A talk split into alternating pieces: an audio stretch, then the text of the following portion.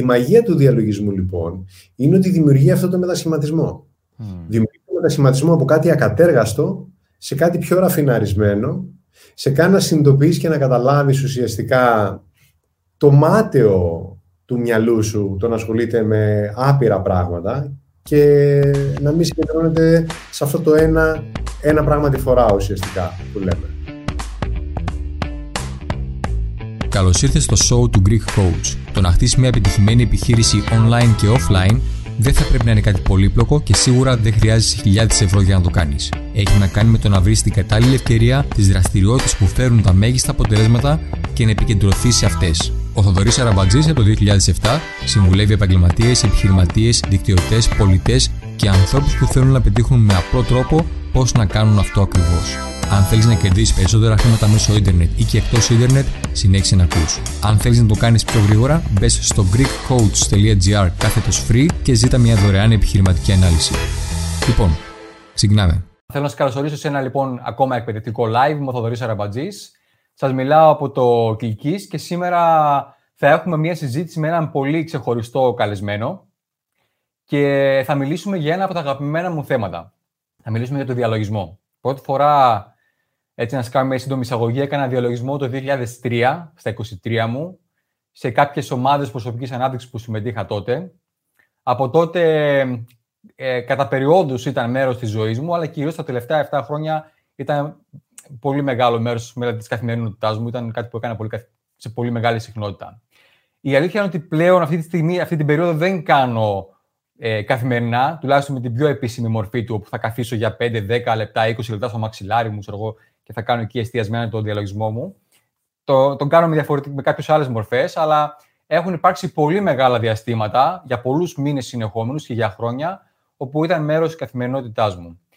Κατά περιόδους, ανεβάζω κάποια πράγματα στα social media ε, ή αναφέρομαι για τον διαλογισμό, στο διαλογισμό στα βίντεο μου, αλλά πάντα μιλάω ως practitioner, ως κάποιος που κάνει διαλογισμό και όχι ως κάποιος που διδάσκει ή έχει διδαχτεί κάνει το διαλογισμό πριν τρεις εβδομάδες περίπου, ήμουν εδώ πέρα στο σπίτι με τα παιδιά μου, ε, πρώτο, το πρώτο διάστημα του lockdown, και έψαχνα να βρω κάποιο βίντεο καθοδηγούμενου διαλογισμού στο YouTube στα ελληνικά, γιατί ήθελα να το κάνω μαζί με τα παιδιά μου. Οπότε έπεσε πάνω στο κανάλι του σημερινού μας καλεσμένου και είδα ότι έχει πολύ υλικό και πολύ ποιοτικό υλικό σχετικά με διαλογισμό και γιόγκα στο κανάλι του. Οπότε του έκανα μια προσέγγιση, του έκανα μια πρόσκληση και είναι η τιμή μου που δέχτηκε να μας μιλήσει σήμερα για το διαλογισμό. Οπότε, τι θα δούμε λοιπόν σήμερα; Θα δούμε τι είναι ο διαλογισμός, πώς κάνουμε διαλογισμό, θα δούμε μερικές απλές ασκήσεις, πώς εφαρμόζεται δηλαδή στην καθημερινότητά μας και πώς μπορεί να μας βοηθήσει στη ζωή μας τελικά. Ο καλεσμένος μας ε, σήμερα είναι NLP Master Coach, είναι δάσκαλος γιόγκα και διαλογισμού. Έχει αφιερώσει τη ζωή του στο αντικείμενο της προσωπικής εξέλιξης και της προσωπικής ανάπτυξης διδάσκει και καθοδηγεί ανθρώπους από το 1996, έχει πάθος με την αφύπνιση των ανθρώπων με, με απότερο σκοπό να, ε, να αντιληφθούν το απεριόριστο των δυνατοτήτων που έχει ο καθένας τους, έχει έναν ευχάριστο και άμεσο τρόπο επικοινωνίας και διδασκαλίας και μέσα από τάξεις, από εκπαιδεύσεις και εκπαιδευτικά προγράμματα που έχει και συνεδρίες mentoring και coaching, έχει καθοδηγήσει χιλιάδες άτομα στο να καταφέρουν ουσιαστικά να περιηγηθούν αριστοτεχνικά σε όλες τις στοιχείες της καθημερινότητάς τους. Έχει ένα πολύ ενδιαφέρον κανάλι στο YouTube, έχει και ένα podcast στο Mind Your Mind στο Spotify. Προτείνω να ψάξετε να τα βρείτε, θα ποστάρω και τα link τώρα καθώς μιλάμε. Οπότε σήμερα λοιπόν έχουμε τον δάσκαλο διαλογισμού και γιόγκα, τον κύριο Κωνσταντίνο Χαραντινιώτη. Λοιπόν, Κωνσταντίνε, σε προσθέτω. Καλησπέρα. Καλησπέρα. Λοιπόν, χαίρομαι πολύ που... χαίρομαι πολύ που θα έχουμε την ευκαιρία να κάνουμε αυτή την ε, πολύ ενδιαφέρουσα συζήτηση. Και θα ήθελα καταρχήν, Κωνσταντίνα, να ξεκινήσουμε με την ερώτηση τι είναι ο διαλογισμός, τι είναι ο διαλογισμός και η λεγόμενη ενσυνείδηση, το λεγόμενο mindfulness; Ωραία. Ε, καταρχήν ξαναλέω ευχαριστώ πάρα πολύ για την πρόσκληση και χαίρομαι πάρα πολύ και για την γνωριμία αλλά και γιατί μέσω αυτής της πρόσκλησης δίνει τη δυνατότητα σε κάποιο κοινό, το δικό σου κοινό, να περάσει μια πληροφορία η οποία είναι πάρα πολύ χρήσιμη, εξαιρετικά χρήσιμη κατά τη δική μου άποψη, είναι η πιο χρήσιμη για τη ζωή μας, ειδικά σε εποχές που τα πράγματα είναι υψηλών απαιτήσεων και προκλήσεων, όπως είναι αυτή η περίοδος που ζούμε. Παρ' όλα αυτά, επειδή η φύση του νου είναι τέτοια, η οποία μας έχει σε μια συνεχή πρόκληση, ακόμα και δεν είναι, πώς να το πω, στην πρώτη οθόνη του, του νου μας, είναι στο πιο πίσω μέρος, οφείλουμε να κάνουμε πράγματα για να μπορέσουμε αυτά τα οποία υπάρχουν από πίσω να τα φέρουμε στην επιφάνεια, έτσι το ώστε να μην φτάνουμε σε εκείνο το σημείο που μπορεί να πούμε ότι ξέρεις τι, να μας ρωτήσει κάποιος και να μας πει ξέρεις πώς είσαι, είσαι καλά. Δεν είμαι και τόσο καλά. Τι έχεις, δεν ξέρω τι έχω. Σου έχει τύχει να ακούσεις ανθρώπους που τους λες, ξέρεις τι έχεις, δεν ξέρω τι έχω. Ναι. Δεν είναι σύμμορο να μην ξέρεις τι έχεις. Ο διαλογισμός λοιπόν είναι αυτό που λέει και το όνομά του, είναι εκείνη η διαδικασία μέσα από την οποία περνάς το νου, το λογισμό, τη σκέψη και πας σε ένα βαθύτερο επίπεδο, ανασκαλεύεις και αναμοχλεύεις διαδικασίες και αποθηκευμένες πληροφορίες και ξεκαθαρίζεις. Και έτσι αυτό σε βοηθάει να προχωρείς μπροστά παίρνοντας αποφάσεις, ας πούμε, για το τι θες να υπάρχει στην πραγματικότητά σου. Η λέξη διαλογισμός η λέξη διαλογισμός βασικά το λέει από μόνη της. Αν το σκεφτούμε, η λέξη διά στα ελληνικά σημαίνει μέσα από διάνοιξης, διάνθηση, διαπερνώ, διαλέγω, διαλέγω, διακρίνω. Διαλογισμός είναι μέσα από το λογισμό. Ποιο λογισμό; Τη λογική που έχει, τον τρόπο με τον οποίο σκέφτεσαι. Ο διαλογισμός είναι άσκηση. Δεν είναι χαλάρωση. Γιατί πολλοί κόσμος έχει την αίσθηση ότι θα κάνει διαλογισμό και αυτό θα του δώσει άμεση χαλάρωση. Καμία σχέση με αυτό δεν έχει, η αλήθεια είναι. Ο διαλογισμός είναι άσκηση η οποία είναι έντονη. Είναι μια άσκηση η οποία μπορεί να σε φέρει αντιμέτωπο με συσσαγωγικά το τέρας. Αυτό το πράγμα που είναι ένα, το λέω αδιφάγο τέρας και είναι ουσιαστικά οτιδήποτε μας πληροφορεί από το παρελθόν μας. Σε πάρα πολλές περιπτώσεις, λοιπόν, αυτό που ζούμε έντονα είναι το παρελθόν μας. Και το ζούμε έντονα διότι το μυαλό μας έτσι λειτουργεί, είναι αποθηκευμένες μέσα πάρα πολλές εμπειρίες και πληροφορίες και μας τραβάει εκεί πίσω. Και όχι μόνο αυτό. Μας κρατάει στο πίσω και μας προσδιορίζει με κάποιο τρόπο και τον μπροστά. Γιατί κάνουμε αναγωγή της παλιάς πληροφορίας στο μέλλον. Αν εκείνο, πολλές φορές λέμε τότε έτσι πάλι. Και αυτό δεν είναι ακριβώς αλήθεια, γιατί δεν ισούται το παρελθόν του μέλλοντος σε καμία περίπτωση. Ο διαλογισμός λοιπόν ουσιαστικά είναι η διαδικασία της έντονης άσκησης να μείνεις δεσμευμένος στο παρόν και με ό,τι περιέχει το παρόν. Και να το ξεκαθαρίσω ότι το παρόν περιέχει το παρελθόν σου και το μέλλον σου. Έτσι.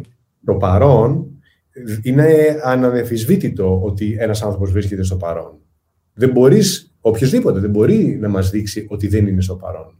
Τώρα το μυαλό του τι κάνει είναι μια άλλη ιστορία. Και το μυαλό του στο παρόν είναι να ασχολείται με άλλα πράγματα, κυρίως, κυρίως, το μεγαλύτερο ποσοστό.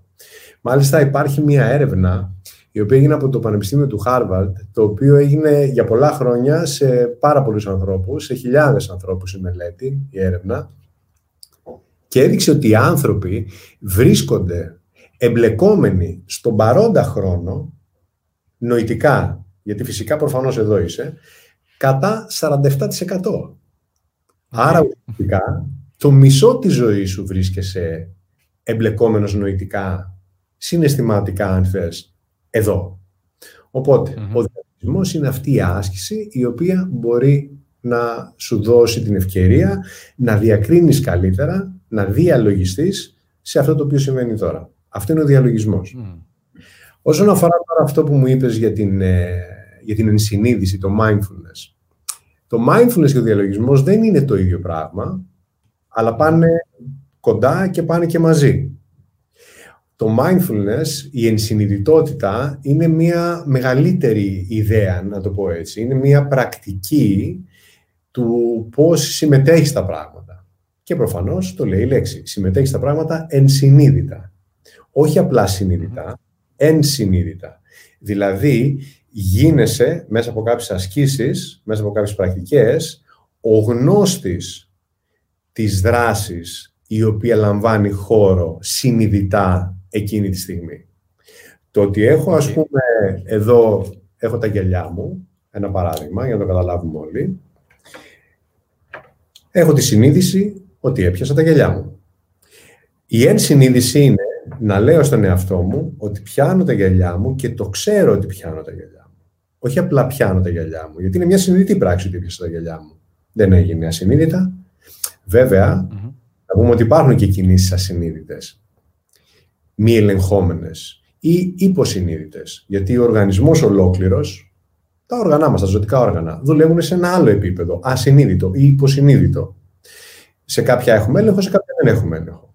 Αλλά σε ό,τι αφορά τις δράσεις μας, μπορούμε να έχουμε έλεγχο. Οπότε η ενσυνείδηση είναι εκείνο το σύνολο των πρακτικών όπου γίνεται διερεύνηση των όρων που υπάρχεις στο παρόν σου και στον τρόπο που συμμετέχεις στα πράγματα τα οποία αφορούν τη ζωή σου. Και μία από τις πρακτικές του mindfulness, της ενσυνείδησης, είναι ο διαλογισμός. OK. Okay. Ωραία. Ε, ας πούμε, παράδειγμα αυτό που λες το ότι κάνουμε πράγματα ασυνείδητα είναι όπως πολλές φορές που μπαίνουμε στο αυτοκίνητό μας, φτάνουμε μέχρι ένα σημείο και δεν θυμόμαστε πώς φτάσαμε εκεί πέρα, κάπως έτσι. Είναι και αυτό ένα κομμάτι, ας πούμε. Ενώ στην αρχή, όταν ξεκινάμε να οδηγάμε, σκεφτόμαστε ότι τώρα πρέπει να πατήσω το συμπλέκτη, να βάλω ταχύτητα, να αρχίσω να πατάω γκάζι, σιγά σιγά να φύγουμε το συμπλέκτη. Τότε εκεί είναι ότι ουσιαστικά είμαστε πιο ενσυνείδητοι. Ναι, είναι ένα πάρα πολύ καλό παράδειγμα αυτό, διότι μας δείχνει ότι έχουμε την ικανότητα να μάθουμε περίπλοκες διαδικασίες και το αυτοκίνητο, όταν ξεκινάς να το μάθεις, πριν καν μπεις, μοιάζει μια περίπλοκη διαδικασία. Και γι' αυτό βλέπεις τους ανθρώπους που είναι σε ένα αυτοκίνητο μιας σχολής οδηγών που πηγαίνουν σιγά σιγά. Και αν τους πάμε, κάνουμε ένα fast forward και πάμε τους ανθρώπους αυτούς 20 χρόνια μετά θα τους δούμε να στρίβουν απότομα, να πηγαίνουν από εδώ, από εκεί και να μην υπολογίζουν καν τις κινήσεις που κάνουν στα μπραγιά, στο φρένο, στο, στο, στις ταχύτητες. Να μιλάς στο κινητό, ξέρω εγώ, να καπνίζουν τα τόχρονα και τέτοια. Και, ναι, και αυτό που είπες πολύ ωραία, ότι ξεκινάς από ένα μέρος, φεύγεις από το σπίτι σου, ας πούμε, και φτάνεις στη δουλειά σου και το μόνο που δεν έχεις κάνει είναι να ασχοληθείς με το πώς οδηγείς το μηχάνημα, το αυτοκίνητο. Γιατί; Διότι το μυαλό ασχολείται με άλλα πράγματα. Και ξέρετε, είναι, είναι μια πάρα πολύ λεπτή γραμμή αυτή που λέμε το παρελθόν, το παρόν και το μέλλον χρονικά ως διαστάσεις. Γιατί παρελθόν είναι και η λέξη παρελθόν που είπα πριν από λίγο. Παρελθόν δεν Όπως και το μέλλον είναι αυτό το είναι που είπα τώρα. Πριν το ναι. πω. Άρα είναι μια πολύ ναι. λεπτή γραμμή για το τι συμβαίνει. Και εκεί γίνεται η πραγματική ουσιαστική δουλειά που ραφινάρει κάποιος το μυαλό του μέσα από αυτό το εργαλείο της ενσυνείδησης, της διερεύνησης ουσιαστικά, τους όρους που βρίσκεται στο παρόν. Διότι η τάση του μυαλού, και είναι φυσιολογικό αυτό, σε παίρνει σε καταστάσεις οι οποίες για κάποιο λόγο έχουν δηλώσει την παρουσία τους ως αναγκαιότητα. Και πολλές φορές είναι λάθος. Γιατί αν δεν το είχαμε αυτό το πρόβλημα, δεν θα είχε και πρόβλημα ο κόσμος γενικότερα με την προτεραιοποίηση των εργασιών του, των ε, ενδιαφέρον του. Για τότε τον ενδιαφέρει τέλος πάντων να κάνει ο καθένας. Είναι πολλοί άνθρωποι οι οποίοι η παραγωγικότητά τους χάνει σε ένα βαθμό γιατί δεν έχουν καλή προτεραιοποίηση. Και αυτό γίνεται γιατί το μυαλό χάνεται στο πίσω και στο μπρος συνέχεια και αυτό παράγει και άλλα προβλήματα όπως είναι ας πούμε το... η αναβλητικότητα. Ένα παράδειγμα γιατί γίνεται, δημιουργείται ένα χάος. Οπότε πρέπει να αρχίσουμε να διακρίνουμε αυτή την πολύ λεπτή γραμμή και αυτό που το θεωρούμε παρόν, το τώρα, αν είναι πραγματικά τώρα. Να πω όμως κάτι εδώ πέρα. Δεν μπορούμε όλοι μας τη ζωή να την κοιτάμε κατά αυτόν τον τρόπο. Δεν γίνεται οτιδήποτε κάνουμε να το κοιτάμε κατά αυτόν τον τρόπο. Αφιερώνουμε, αφιερώνουμε ένα χρόνο, ένα συγκεκριμένο χρονικό διάστημα πρακτικής άσκησης επάνω στο να καλλιεργούμε την αντίληψη, την ενσυνείδηση επάνω στα φαινόμενα, στο ότι γίνεται, στα δρόμενα του μυαλού μας.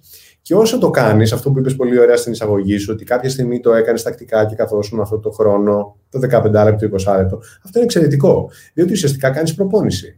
Όπως οποιοδήποτε άθλημα, σαν παράδειγμα, κάποιος θέλει να γίνει καλός, αν ένας θέλει να γίνει καλός ε, παίκτης στο τέννη, θα πρέπει να πηγαίνει κάθε μέρα και να ρίχνει την μπάλα. Αν πηγαίνει μια φορά στο δίμηνο, αποκλείεται να γίνει τόσο καλός όσο αυτός που πηγαίνει κάθε μέρα και κάνει προπόνηση. Το ίδιο πράγμα είναι και για το διαλογισμό. Άρα, διαθέτουμε τον χρόνο ώστε να προπονηθούμε στο να έχουμε μια πιο ακονισμένη οπτική στο τι πραγματικά συμβαίνει, το ποια είναι η αλήθεια, να δούμε την πραγματικότητα ακριβώς όπως είναι, δεν το ξέρουμε. Το μυαλό μας μας παρουσιάζει πράγματα όχι ακριβώς όπως είναι. Και έτσι αυτή η ικανότητα που αναπτύσσουμε, η δεξιότητα θα την έλεγα, στη διάρκεια της ε, πρακτικής μας, εμφανίζεται και όταν οδηγείς το αυτοκίνητο. Οπότε δεν χάνεται το μυαλό σου, γιατί το να χαθεί το μυαλό σου μέσα στο αυτοκίνητο, επειδή δεν προσέχεις τη διαδικασία αυτοκίνητο, είναι και ο πιο πιθανός παράγοντας να έχεις ένα ατύχημα. Mm. Το να μην έχεις το μυαλό σου στι λεπτομέρειες μιας σχέσης είναι ο πιο πιθανός παράγοντας που αυτή η σχέση δεν πάει καλά. Mm. Το να συνομιλείς με έναν άνθρωπο και να μην έχεις πολύ καλά το νου σου επάνω σε αυτό το οποίο εκείνη τη στιγμή συμβαίνει, στην επικοινωνία, στη συνομιλία, στις λέξεις που χρησιμοποιείς, αυτό είναι που πιθανά δημιουργεί το πρόβλημα και την έλλειψη κατανόησης του νοήματος στο συνομιλητή σου, σαν παράδειγμα. Άρα το αυτοκίνητο είναι ένα πολύ ωραίο παράδειγμα και εφαρμόζεται και σε πάρα πολλά άλλα. Πολύ πιο σοβαρά, ίσως. Ναι, ναι. Όπως και τη σχέση που πολύ ωραία είπες, ναι, και μ' άρεσε αυτό. Ε, ότι αν δεν προσέξει λεπτομέρειες, είναι αυτό που μπορεί πιθανό να δημιουργήσει ένα πρόβλημα στη σχέση. Ναι. και Ωραία. Εγώ, ας πούμε, πες ότι είμαι καινούριος. Πρώτη φορά ακούω διαλογισμό σε αυτή τη συζήτηση πώς μπορώ να, να πω ότι ξεκινάω ας πούμε, και κάνω διαλογισμό; Τι, τι είναι αυτό το... Θα πρέπει να καθίσω σε ένα μαξιλάρι ε, διαλογισμού με τα πόδια στο λωτό, να κάθω σε μια καρέκλα όπως κάθομαι τώρα, να ξαπρώσω. Πώς μπορεί να γίνει ο διαλογισμός για μένα που ξεκινάω τώρα; Κοίταξε να δεις, ε, δεν υπάρχει, είναι όπως οι διατροφές, έτσι; δεν υπάρχει μια διατροφή η οποία να κάνει για όλους τους ανθρώπους. Γιατί είμαστε ένα μοναδικό κόπη σε αυτόν τον κόσμο. Έτσι. Οπότε, υπό αυτή την έννοια, θα πρέπει ο καθένας να κοιτάξει τις δικές του ιδιαίτερες ανάγκες ξεκινώντας. Έτσι. Προφανώς έχουμε πράγματα τα οποία είναι οργανωμένα πλαίσια, α μην, ας μην τα πω πράγματα, οργανωμένα πλαίσια στα οποία κινούμαστε κάτω από κοινές παραμέτρους, πιάστο από το νομοθετικό πλαίσιο το οποίο δουλεύει μια κοινωνία, μέχρι οπουδήποτε θέλεις να το πας. Και όσο πηγαίνουμε πιο μέσα, πρέπει ο καθένας να κοιτάξει τις δικές του ιδιαίτερες ανάγκες. Σαν παράδειγμα, μια και είπαμε για την άσκηση, ε, όλοι μπορούν να παίξουν μπάλα. Με το να έχουν μια μπάλα στα πόδια τους και να αρχίσουν να την κλωτσάνε. Αλλά είναι διαφορετικό να πάρεις μια μπάλα μπροστά στα πόδια σου και να την κλωτσίσεις για τρία λεπτά και διαφορετικό για 90 λεπτά. Mm-hmm. Διαφορετικό να παίζεις στην αυλή του σπιτιού σου, διαφορετικό να παίζεις στο Ολυμπιακό στάδιο. Μπάλα λέγεται σε κάθε περίπτωση. Και ο διαλογισμός mm-hmm. είναι, ας πούμε, αυτό το πράγμα. Θα πρέπει λοιπόν να εφαρμόσει στις ιδιαίτερες προσωπικές ανάγκες. Και τι σημαίνει αυτό; Πρώτα πρέπει να ξεκινήσει Όσον αφορά τη στάση που είπες, επειδή είπες για το μαξιλάρι, για την καρέκλα, πρέπει να ξεκινήσει πρώτα από τη σωματική σου κατάσταση. Διότι αν πας να κάνεις διαλογισμό με τα πόδια σταυρωμένα στη θέση του λωτού, εκεί που η περισσότερη ζωή σου έχει, την περισσότερη ζωή σου μάλλον, έχεις περάσει το χρόνο καθώς σε καρέκλες, σε καναπέδες ή περπατώντα, και ξαφνικά βρίσκεσαι να κάνεις τα συνήθιστα διπλώματα και κλειδώματα που έχει μια θέση οκλαδών κάτω παρατεταμένα, θα δημιουργήσεις οδύνη. θα δημιουργήσεις πόνο. Άρα θα, θα, θα συγκεντρωθείς αντί για τα δρόμενα του μυαλού σου, στα δρόμενα του σώματός σου, τα οποία θα γίνουν πόνος αργά ή γρήγορα. Και θέλουμε να το κάνουμε αυτό όσο πιο άνετο, ούτως ώστε να είμαστε ήσυχοι όταν παρατηρούμε τις άλλες οδύνες οι οποίες προκύπτουν από εδώ. Okay η, η πληροφορία αυτή γύρω από την ενσυνείδηση και το mindfulness έρχεται από αυτόν τον άνθρωπο, τον φιλόσοφο, τον οποίο τον ξέρουμε με το όνομα Βούδας. Το Βούδας είναι ουσιαστικά βέβαια ένας τίτλος, που σημαίνει αυτός ο οποίος έχει ξυπνήσει. Το όνομά του ήταν Σιντάρδα, Κοτάμα, έτσι. Ένας άνθρωπος ήταν ο οποίος είχε και αυτό τα θέματα του προφανώς, αντιμετωπίζει τις δικές του συνθήκες εκείνη την εποχή και ήθελε να ψάξει να δει ποια είναι η πραγματικότητα όπως έχουν κάνει και πολλοί άλλοι φιλόσοφοι και πάρα πολλοί εδώ στην Ελλάδα. Οπότε ψάχνοντάς το, βρήκε έναν τρόπο, μία μέθοδο και πάνω σε αυτά που βρήκε αυτός ο συγκεκριμένος άνθρωπος έχουν χτιστεί όλα αυτά τα οποία λέμε διαλογισμός και ενσυνείδηση με πολλές διαφορετικές παραλλαγές, χρήσιμες προσθέσεις, γιατί δεν ήταν ο μόνος. Υπήρξαν κάποιοι πριν από αυτόν και υπήρξαν και άλλοι μετά από αυτόν. Αλλά η βάση αυτού που κάνουμε σήμερα και ασχολούμαστε και μελετάμε στηρίζεται σε αυτό το πρόσωπο, σε αυτό το φιλόσοφο. Αυτός λοιπόν είπε ότι το πρώτο χαρακτηριστικό, για να ξεκινήσει να περπατά στο μονοπάτι, είναι ότι υπάρχει οδύνη. Θέλουμε οι άνθρωποι χαρά, θέλουμε ευτυχία, θέλουμε αρμονία και αυτό που εισπράττουμε κατά μεγάλο ποσοστό είναι ανικανοποίητο, ανησυχία, φόβος, δυστυχία, λύπη, ανικανοποίητο, γενικά ανικανοποίητο. Πώς ενώ ζητάμε εκείνο το πράγμα καταλήγουμε στο άλλο; Προφανώς είναι ο τρόπος που συσχετιζόμαστε με τον κόσμο μας, λέει, λένε τα κείμενα. Είναι ο τρόπος ο οποίος εμπλεκόμαστε στην πραγματικότητα και την φτιάχνουμε με ένα τέτοιο τρόπο όπου αρχίζει και αλλάζει και δεν είναι πια η πραγματική αλήθεια. Γιατί κάνουμε απόδοση νοήματος και δίνουμε διάφορα ονόματα και σενάρια πάρα πολλά επίσης. Όπως το ξέρεις, ίσως το ξέρεις και πολλοί που μας ακούνε μπορεί να το ξέρουν αυτό το ανέκδοτο με το γρίλο που έμεινε ο άλλος από λάστιχο. Ε; Ναι. Και ε, πλησίαζε προς το σπίτι και έλεγε θα μου το δώσει, δεν μου το δώσουν και άρχισε μέσα του να φουντώνει και να βρίζει και άνοιξε ένας καλοσυνάδος άνθρωπος στην πόρτα και αντί να του πει μήπως έχετε γρίλο, τον εκατσάριασε. Ναι, ναι. Τα σενάρια που κάνει το μυαλό μας ουσιαστικά. Οπότε okay. αυτό είναι ένα παράδειγμα να δούμε πώς αλλοιώνουμε την πραγματικότητα. Άρα η οδύνη ξεκινάει με το ότι δεν ε, βλέπουμε 100% την αλήθεια όπως είναι.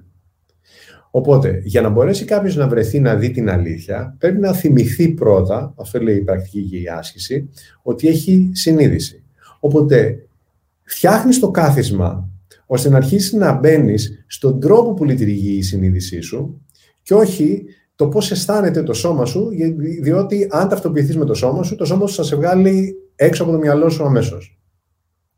Γι' αυτό και πολλοί άνθρωποι, και είναι φάρμακο, έτσι να μην, το, πώς λένε, μην του κόψουμε την αξία του, είναι φάρμακο. Είναι φάρμακο το ότι πολλές φορές κάποιος είναι στρεσαρισμένο, αγχωμένος και του λένε πήγαινε κάνει ένα περπάτημα, πήγαινε τρέξε. Εξαιρετικά εργαλεία. Σημαντικά και εξαιρετικά εργαλεία σε πρώτο επίπεδο. Γιατί το σώμα, όταν αρχίσει και κινητοποιείται, βγάζει όλα εκείνα τα χημικά τα οποία παίρνουν τον πόνο από το μυαλό. Με κάποιο τρόπο. Okay. Χημικά συστατικά όπως οι ενδορφίνες. Παυσίπονα είναι. Mm-hmm. Παυσίπονα για τον πόνο του μυαλού. Οπότε καθόμαστε σε ένα σημείο που το σώμα δεν, δεν μας δίνει σήματα. Και το δεύτερο που αρχίζουμε να κάνουμε είναι συγκεντρωνόμαστε σε κάτι το οποίο μπορεί να μας κρατήσει στο εδώ και τώρα. Το πιο εύκολο από όλα είναι η αναπνοή. Γιατί η αναπνοή είναι συνέχεια εκεί. Δεν υπάρχει μια στιγμή που δεν αναπνέεις από τη στιγμή που γεννιέσαι μέχρι τη στιγμή που φεύγεις από αυτόν τον κόσμο πάντα αναπνέεις. Άρα, οπουδήποτε και αν το μυαλό σου φύγει και αρχίσει να τρέχει, είναι ok πρώτα απ' όλα. Αυτός είναι ένας βασικός παράγοντας να αποδεχτείς ότι το μυαλό σου κάνει τη δουλειά του και ευτυχώς που την κάνει τη δουλειά του. Και να πω εδώ ότι, γιατί υπάρχει αυτή η παράφραση, πολλές φορές νομίζει ο κόσμος ότι ο διαλογισμός είναι να μην σκέφτομαι. Δεν γίνεται αυτό. Δεν γίνεται να μην σκέφτεσαι. Όπως η καρδιά χτυπάει και δεν μπορείς να τη σταματήσεις, το μυαλό θα σκέφτεται και δεν μπορείς να το σταματήσεις. Μπορείς όμως να το κατευθύνεις, όπως μπορείς να πεις στην καρδιά σου να χτυπήσει γρήγορα ή να χτυπήσει αργά. Μπορείς να το κάνεις, δεν μπορείς. Τρέχεις, χτυπάει γρήγορα. Okay. σταματας χτυπάει αργά. Έτσι δεν ειναι Και στο μυαλό σου μπορείς να κάνεις το ίδιο. Μπορείς να του πεις σκέψου γρήγορα, σκέψου αργά. Ιδίω σε περίπτωση που κάποιος άνθρωπος θα φτάσει εκείνο το σημείο που θα πει ότι ναι, αλλά όταν φοβάμαι, η καρδιά μου χτυπάει γρήγορα και δεν μπορώ να την ελέγξω. Ο φόβος όμως δεν είναι καρδιά. Είναι μυαλό. Και από εδώ ξεκινάει, ναι. Από εδώ έχει έρθει. Είναι κάποιος συσχετισμός ο οποίος έκανε σε σχέση με το μέλλον σου και όχι με το παρόν σου. Γιατί αν κοιτάξεις γύρω σου, πού τον βλέπεις το φόβος; Είναι για κάποιο σενάριο πάντα ο φόβος. Θα κολλήσει το κορονοϊό. Έχω κολλήσει; Όχι, το φοβάμαι όμως. Τι, ότι μπορεί να το πάθω. Άρα, κάνεις ένα σενάριο, αυτό που έλεγα προηγουμένως, το οποίο δεν υφίσταται και σε καμία περίπτωση εδώ δεν σημαίνει μην προφυλάσσεσαι, αλλά το προφυλάσσω είναι αυτό που μπορείς να κάνεις τώρα. Το φόβο όμως τον κάνεις τώρα, αλλά έχει να κάνει με το μέλλον. Και κάνει την καρδιά σου να χτυπάει γρήγορα. Άρα βλέπουμε πώ το μυαλό αρχίζει και επηρεάζει το σώμα. Οπότε, θέλουμε να συγκεντρωθούμε με τέτοιο τρόπο στην αναπνοή μας, επειδή είναι μία άγκυρα που μας κρατάει σε αυτό που συμβαίνει τώρα, γιατί η αναπνοή συμβαίνει μόνο τώρα, ούτε πριν συμβαίνει, ούτε μετά. Και όταν λέω αναπνοή, λέω αυτή η αναπνοή. Αυτή η εισπνοή που έρχεται τώρα και αυτή η εκπνοή που φεύγει τώρα. Όχι η αναπνοή γενικά. Όπως έπιασα τα γυαλιά μου προηγουμένως και είπα το ξέρω ότι έχω πιάσει τα γυαλιά μου. Ε, πιάνω τα γυαλιά μου και το ξέρω ότι πιάνω τα γυαλιά μου. Και λέω, εισπνέω και το ξέρω ότι εισπνέω. Εκπνέω και το ξέρω ότι εκπνέω. Πώς το ξέρω; Από τις αισθήσεις μου. Το εργαλείο που έχουμε εμείς οι άνθρωποι για να μπορούμε να καταλάβουμε τον κόσμο μας είναι οι αισθήσεις. Χωρίς αισθήσεις πώς μπορείς να καταλάβεις τον κόσμο; Πώς μπορείς να καταλάβεις τον κόσμο χωρίς όραση, ακοή, όσφρηση, γεύση, αφή; Μπορεί να επιβιώσεις αν σου λείπει ένα από αυτά τα συστήματα. Πολύ πιο δύσκολα αν λείπουν δύο από αυτά τα συστήματα. Αν λείψουν τρία, χάνει ο κόσμος το σχήμα του και την αίσθησή του. πραγματικα Για φαντάσου να σου λείπει η όραση, η ακοή και η γεύση. Ναι. Δύσκολα πράγματα αυτά.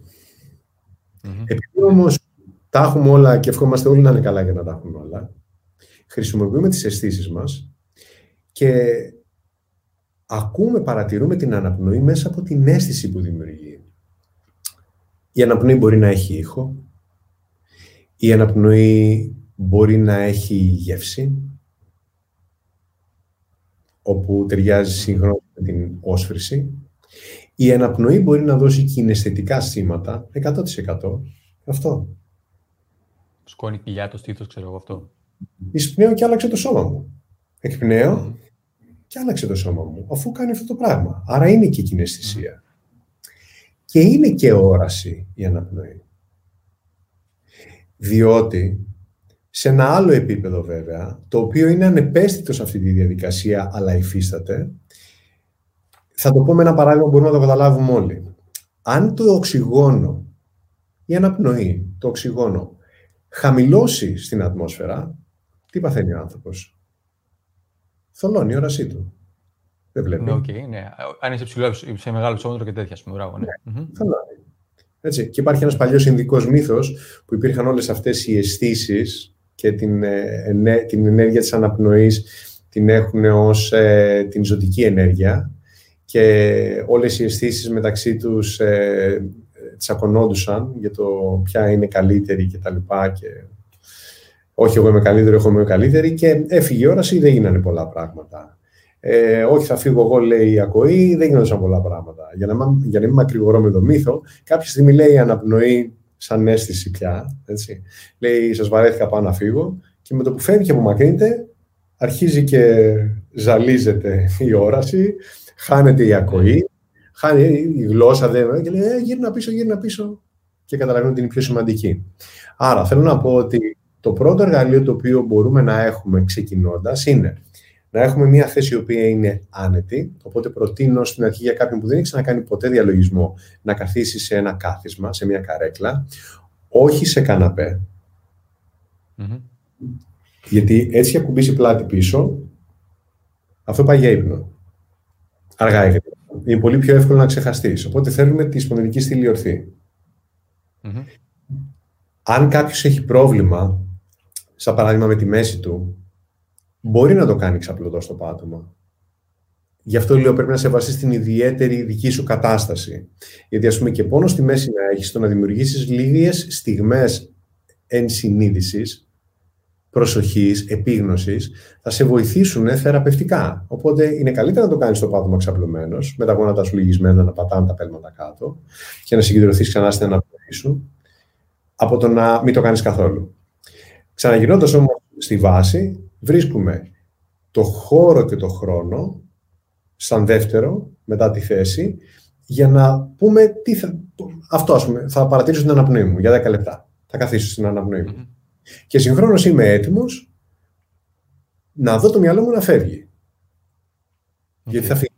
Το, το περιμένω αυτό, δηλαδή. Θα, θα γίνει σίγουρα αυτό. Να, μπορώ να δώσω μια πρακτική άσκηση σε εμάς που είμαστε εδώ πέρα και όσους μας ακούνε. Θα ήταν τέλειο αυτό, ναι. Μπορούμε να κάνουμε μια παύση 30 δευτερολέπτων, δεν θα μιλήσουμε και το μόνο που θα κάνει ο καθένας μας είναι να ακούει την αναπνοή του για 30 δευτερόλεπτα. Okay. Okay. Λοιπόν, ξεκινάμε τώρα.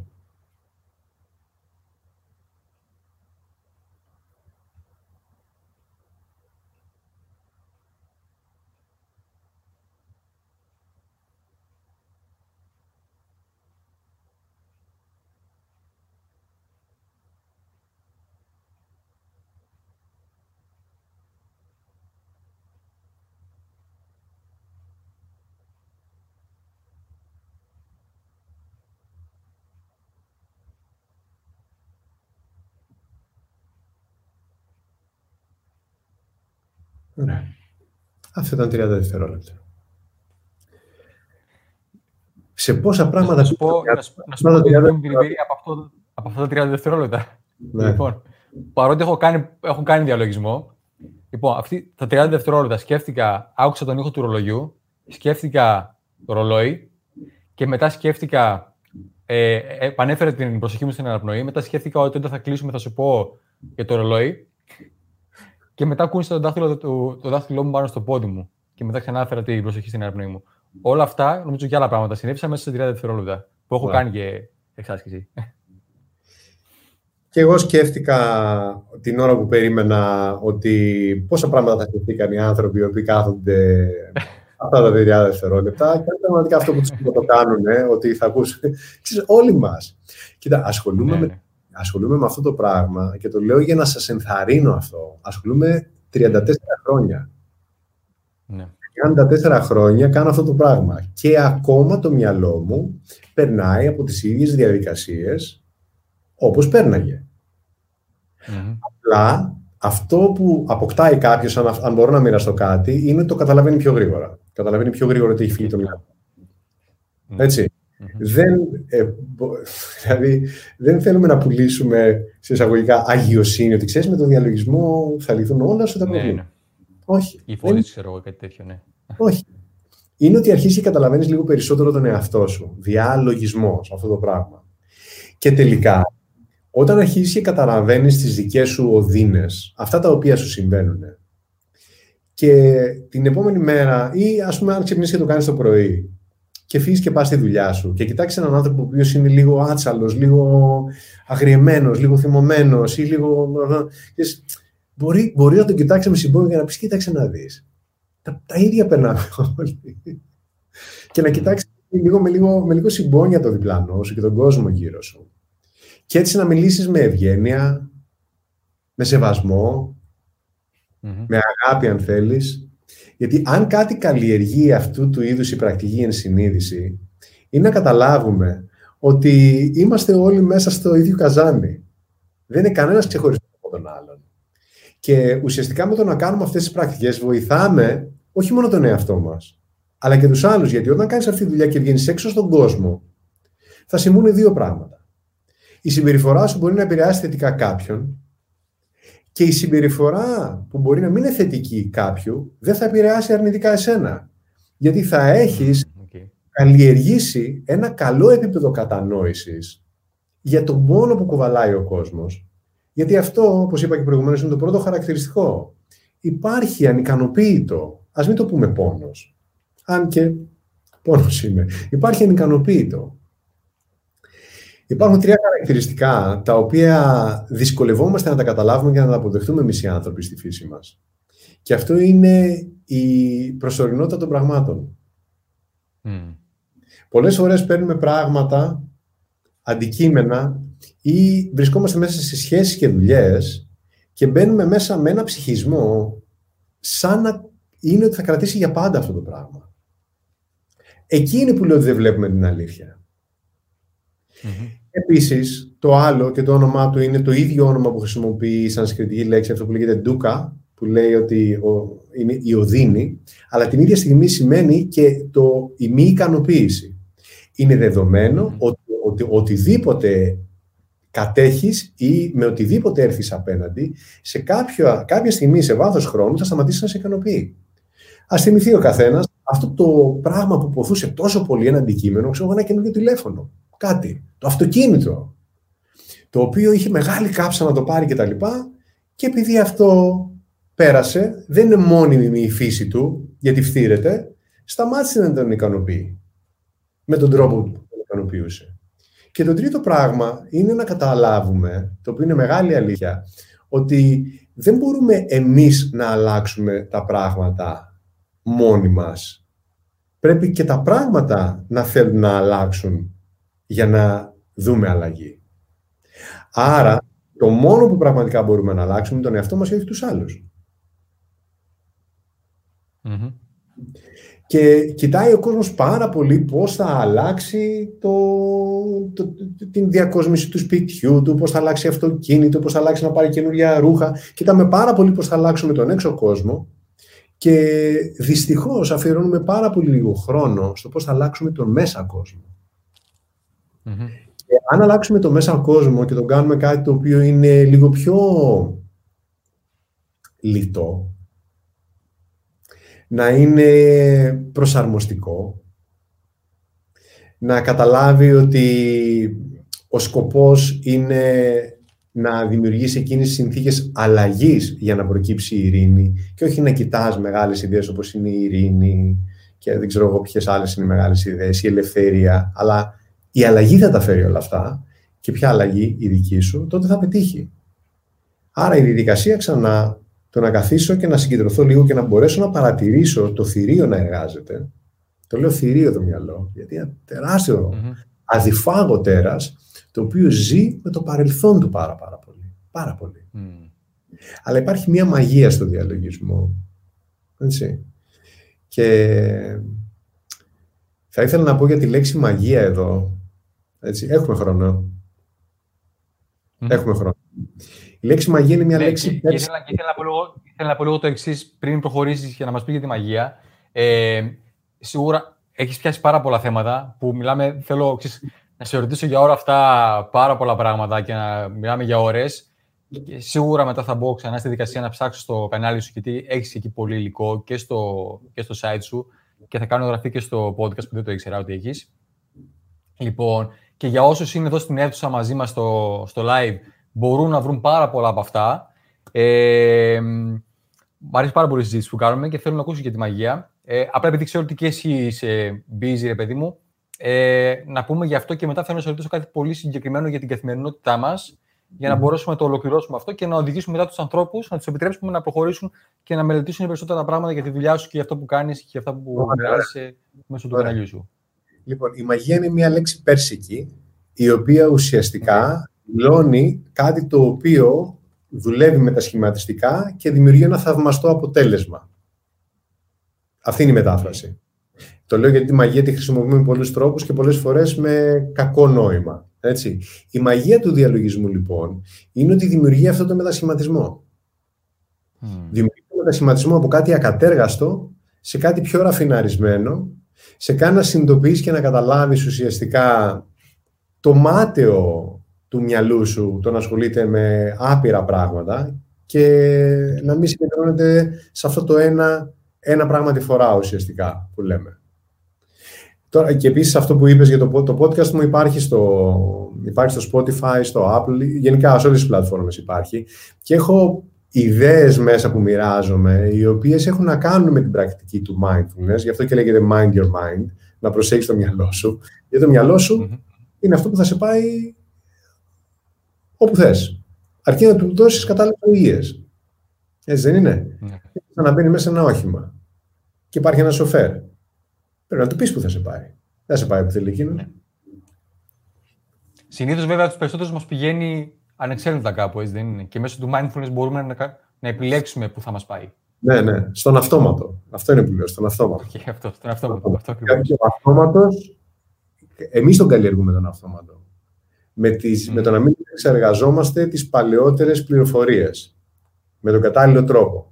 Και επιτρέπουμε σε παλιούς πόνους, σε παλιές οδύνες, σε παλιές... Ε, σαν παράδειγμα, σίγουρα θα έχει τύχει σε κάποιους από όλους όσους μας ακούνε να πει ότι ξέρεις, ε, δηλαδή πριν τρία χρόνια, οπότε το θυμάμαι, ανάβω.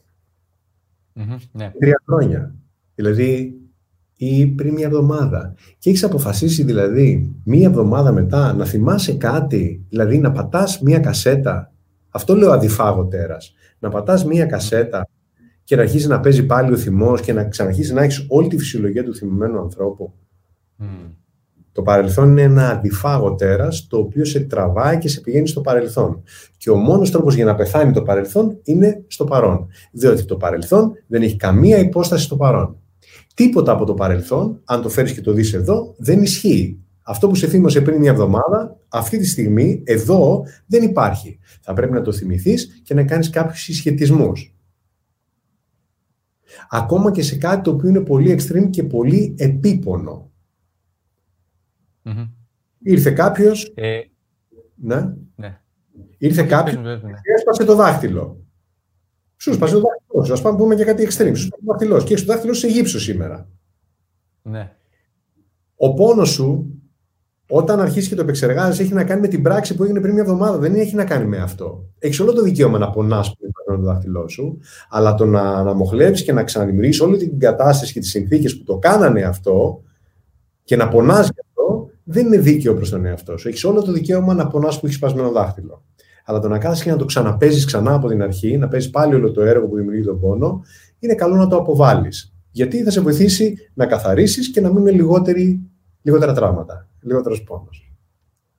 Μου άρεσε αυτό που είπες ότι ο διαλογισμός ουσιαστικά είναι ένας μετασχηματιστής που παίρνει, το, όπως έχω σημειώσει, την, ε, τη μη ικανοποίηση, την οδύνη την, ε, το ότι, την προσωρινότητα των πραγμάτων και το ότι δεν μπορούμε να αλλάξουμε τους άλλους αλλά μόνο τον εαυτό μας, τα παίρνει όλα αυτά και ουσιαστικά τα φέρνει, ε, αν μπορώ να το πω, στις πραγματικές τους διαστάσεις ή στο εδώ και στο τώρα που ουσιαστικά μας ε, δημιουργούν λιγότερη μη ικανοποίηση.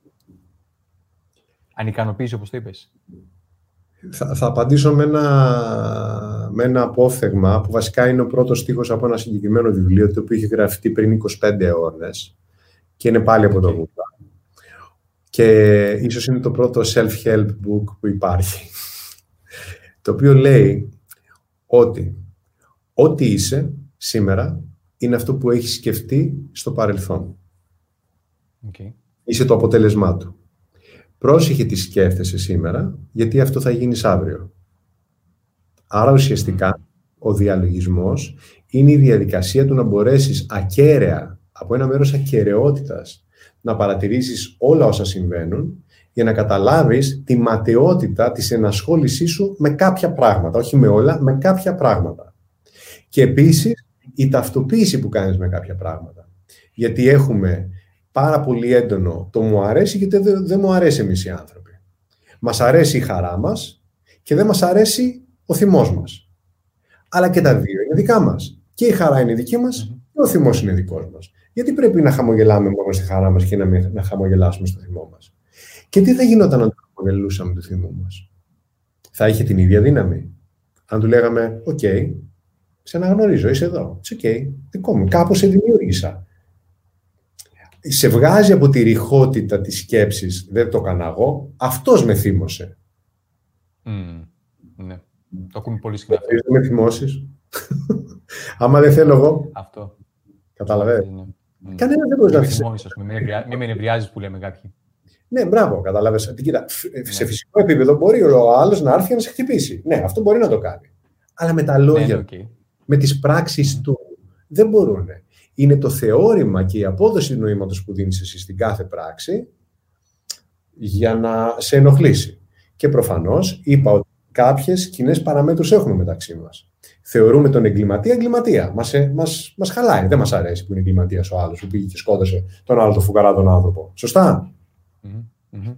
Κάπου συμφωνούμε. Άρα ναι. σίγουρα υπάρχουν, ε, υπάρχει ένας γνώμονα κοινή λογικής για να μην τα βάλουμε όλα σε ένα τσουβάλι πρέπει να κινηθούμε με σοφροσύνη, με ηθική και να βγάλουμε στην επιφάνεια αρετές. Όλα αυτά που έχει πει και ο Αριστοτέλης. Έτσι. Και να αρχίσουμε να κάνουμε τη δουλειά. Θα πρέπει όμως πρώτα να κοιτάξουμε τη δική μας δουλειά, πώς εμείς συμμετέχουμε στον κόσμο μας. Και για την ακρίβεια, ο διαλογισμός είναι για να σε κάνει πιο συμμετοχικό στον κόσμο σου και με καλύτερους όρους στον κόσμο σου και δεν είναι για τους αναχωρητές, για τα βουνά, ότι δεν με νοιάζει τίποτα. Όχι, το, το, το εντελώς αντίθετο είναι. Σε κάνει να βλέπεις με πιο καλά μάτια τον κόσμο σου. Είναι σαν να καθαρίζει θολωμένα γυαλιά. Και ωραία. Ε, είναι κάποιος που ξυπνάει το πρωί. Ωραία. Γιατί είπαμε πούμε, ότι μπορεί να καθίσει στην καρέκλα, να επικεντρωθεί στην αναπνοή, στο αντικείμενο της προσοχής, που είναι αναπνοή που την έχει πάντα μαζί του. Α, αλλά είναι κάποιος που ξυπνάει το πρωί, πρέπει να ετοιμαστεί να πάει στη δουλειά. Όχι τώρα που είμαστε στο lockdown, ας πούμε, αλλά γενικά σε φυσιολογικές συνθήκες, να ετοιμάσει τα παιδιά, να τα πάει στο σχολείο, να είναι εκεί στο γραφείο με τα αφεντικό, με τους συναδέλφους, με όλα αυτά, να γυρίσει στο σπίτι με τα παιδιά, δραστηριότητες κτλ. Πώς μπορεί αυτός να κάνει διαλογισμό, πρώτον, και δεύτερον, και τώρα που είμαστε σε lockdown, που είναι όλοι στο σπίτι και τους έχει όλους μέσα στο σπίτι του; Πώς μπορεί να κάνει κάποιος διαλογισμό με αυτές τις συνθήκες. Αυτό δεν είναι μεγάλη συζήτηση. Αλλά... μου έφερε κάποιος. Κάνω ένα σεμινάριο για το διαλογισμό, το οποίο είναι δύο μήνες. Online γίνεται. Και προ-lockdown γινόταν αυτό. Έτσι. Ε, αυτή τη στιγμή είμαστε στο δεύτερο μήνα που τρεχει το σεμινάριο αυτό, το οποίο είναι δύο ώρες κάθε Τετάρτη για δύο μήνες, όπου γίνεται όλη η θεωρία και η πρακτική για το πώς μπορείς να το φέρεις ε, στη ζωή σου και να γίνεται σαν άσκηση πραγματικά κάθε μέρα. Και μου έφερε κάποιος στον πρώτο κύκλο, ε, όχι, όχι σε αυτή τη φορά, μια προηγούμενη, αλλά θυμάμαι είναι πάρα πολύ ωραία, ότι ε, συνηθίζω να λέω, ξέρεις, αν δεν έχεις 10 λεπτά για τον εαυτό σου, δεν έχεις ζωή, αν δεν έχεις 10 λεπτά. Παρ' όλα αυτά, κάποιος έφερε την αντίστοιχη και λέει: Εγώ δεν έχω ούτε 10 λεπτά. Λέει. Δεν, είμαι, δεν μπορώ να είμαι μόνος μου. Και δεν είναι αυτό και δεν είναι το άλλο. Και έχω τα παιδιά και έχω πράγματα που μου είπες εσύ. Τα αφεντικά δεν έχω. Αυτά που ναι. Και λέω: ναι. Να σου κάτι, λέω. Στην τουαλέτα πας μόνος σου ή τους παίρνεις όλους μαζί; Πρακτικά παίζουν. Πώς πας στην τουαλέτα; Δηλαδή, ξέρεις, τα κάνουν τα πράγματα δραματικά και άμα κοιτάξουμε πόσο χρόνο χάνουμε στο σκρολάρισμα μιας οθόνης, ναι, αυτό, ναι. στο Facebook, άμα συγκεντρώσει τα λεπτά που πραγματικά δεν έχουν ουσία στο Facebook, όχι 10 λεπτά βρίσκεις. Αποδεδειγμένα μπορεί να βρει κάποιος 85 λεπτά. Hm. Στις μέρες μας υπάρχει και αυτή η έρευνα που δείχνει ότι ένας άνθρωπος άσκοπα χρησιμοποιεί συσκευές για 85 λεπτά την ημέρα. Κάποιοι πολύ περισσότερο, κάποιοι ίσως λιγότερο αλλά μπορεί ο καθένας να θυμηθεί για τον εαυτό του, οπότε απλά ανοίγει να τσεκάρει αν έχει μήνυμα, αν είναι κάποιος κάτι στο Facebook. Και αντί να κάνεις αυτό, βέβαια χρειάζεται μια επενθύμηση. Αν το γυρίσεις κάτω και καθίσεις δύο λεπτάκια, τρία λεπτάκια, δύο λεπτάκια και πεις Είμαι εδώ, εισπνέω και το ξέρω ότι εισπνέω, εκπνέω και το ξέρω ότι εκπνέω. Να δημιουργήσεις έτσι μια, μια σταγόνα συνείδησης εκείνη τη στιγμή, ενσυνείδηση. Παρ' όλα αυτά, αυτό όπως το περιέγραψα είναι κάτι για να το πάρει κάποιος να το κάνει μες στην ημέρα του. Να πω όμως πώς θα μπορούσε κάποιος να το εντάξει μες στην ημέρα του. Το πρωί, μόλις ξυπνήσει. Και, αν δεν, και το λέω στην κυριολεξία. Εάν δεν έχεις χώρο και χρόνο, την ώρα που μπαίνεις μέσα στην τουαλέτα και κλείνεις την πόρτα για να πλύνεις τα δόντια σου, κάτσε σε ένα κάθισμα. Γιατί ξέρεις, είναι το να το εξειδανικεύεις και να πρέπει να είσαι σε εκείνο το ζεν περιβάλλον που θα γίνει στικάκια και θα ανάμουν κεριά και θα βλέπεις και μια Ανατολή κτλ. Άμα δεν σου προκύπτει αυτό, δεν θα το κάνεις ποτέ στη ζωή σου. Αλλά το να καθίσεις πριν πλύνεις τα δόντια σου, εκεί που στέκεσαι και όρθιος ακόμα, και να κλείσεις τα μάτια σου και να κάτσεις πέντε λεπτά και να πεις: Έχω ξυπνήσει και το ξέρω ότι έχω ξυπνήσει. Εισπνέω και το ξέρω ότι εισπνέω. Έχω ευγνωμοσύνη που έχω άλλη μία μέρα διαθέσιμη στη ζωή μου και το ξέρω ότι έχω άλλη μία διαθέσιμη καινούρια μέρα στη ζωή μου. Και πες αυτό για πέντε λεπτά. Ξεκίνα κάπως. Mm. Πέντε λεπτά είναι αρκετά για να ξεκινήσεις.